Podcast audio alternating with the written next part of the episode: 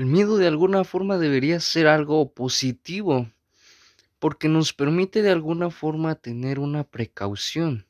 Es decir, por ejemplo, eh, por sentido, si nosotros conocemos la energía eléctrica y metemos los dedos en un enchufe o tocamos cables pelados que llevan una corriente eléctrica, sabemos que podemos electrocutarnos. Entonces nos da miedo y lo hacemos de manera cuidadosa para no dañar nuestro cuerpo, para no dañarnos a nosotros.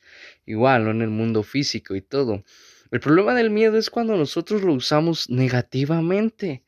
Cuando nosotros tenemos planes de vida, cuando nosotros tenemos un objetivo de lo que queremos hacer, a veces entra el miedo. El miedo que nos impide alcanzar nuestros objetivos. Tal vez usted quiere comprarse una casa, comprarse un carro, tener más dinero, pero empiezan las preguntas y empieza el miedo. ¿Y qué pasa si no lo logro? ¿Y qué pasa si me despiden? ¿Y qué pasa si pierdo mi dinero? ¿Y qué pasa? Y muchísimas preguntas que nos hacemos que ya nos impiden realizar lo que queremos. A veces vemos más los, eh, los obstáculos que las fortalezas que nosotros tenemos o las herramientas que nosotros tenemos para lograr nuestros objetivos.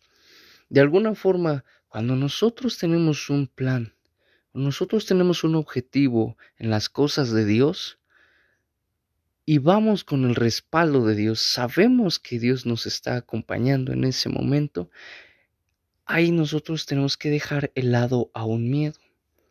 Nosotros no debemos de contemplar el miedo cuando las cosas vienen de Dios. Si Dios dice que Él va a hacer la obra, que Él se va a encargar de todo, que nosotros solamente debemos estar ahí accionando, entonces el miedo lo debemos de dejar a un lado y no debe ser influencia en nuestra vida.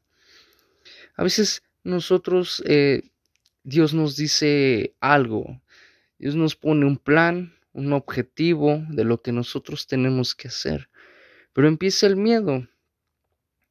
Y es así como esa historia en la que Moisés le platica a Dios no puedo ir ante Faraón, tú sabes que soy tartamudo, tú sabes que me da miedo, ¿no? Desprestigiar tanto tu nombre y el pueblo de Israel de alguna forma. Pero Dios dice, es que no vas a hablar tú, es que voy a hablar yo a través de ti. Y o sea, Dios usa lo vil y lo menospreciado y, usa a Moisés en este caso para demostrar que es Dios el que va a hacer las cosas y no Moisés. Porque si lo hiciera Moisés, Moisés era tartamudo y, y, se iba a equivocar, iba a decir cosas a lo mejor que no iban a tener una coherencia, pero es Dios el que hace las cosas. Y Moisés se fija en su debilidad, Moisés se fija en su problema y le da miedo. Entra en ese miedo en decir, voy ante un rey, voy ante un faraón y me voy a equivocar y voy a decir a lo mejor las cosas más, pero el Señor le dice y le hace entender a Moisés que va a ser Dios el que va a hacer las cosas. Y así nosotros debemos de alcanzar nuestros objetivos y el Señor dice que vamos a hacer esto, que vamos a lograr el otro. Lo único que tenemos que hacer es ponernos en manos de Dios para poder alcanzar lo que queremos y lo que Dios quiere para nosotros. Porque dice su palabra que los planes de Dios para nosotros son mejores que nuestros propios planes. Entonces, el miedo de alguna forma nos limita a cumplir nuestros objetivos, nos es un impedimento para alcanzar lo que nosotros debemos alcanzar. Entonces, de alguna forma, ¿cómo podemos dejar nuestro miedo tanto en nuestra vida espiritual como en nuestra vida física?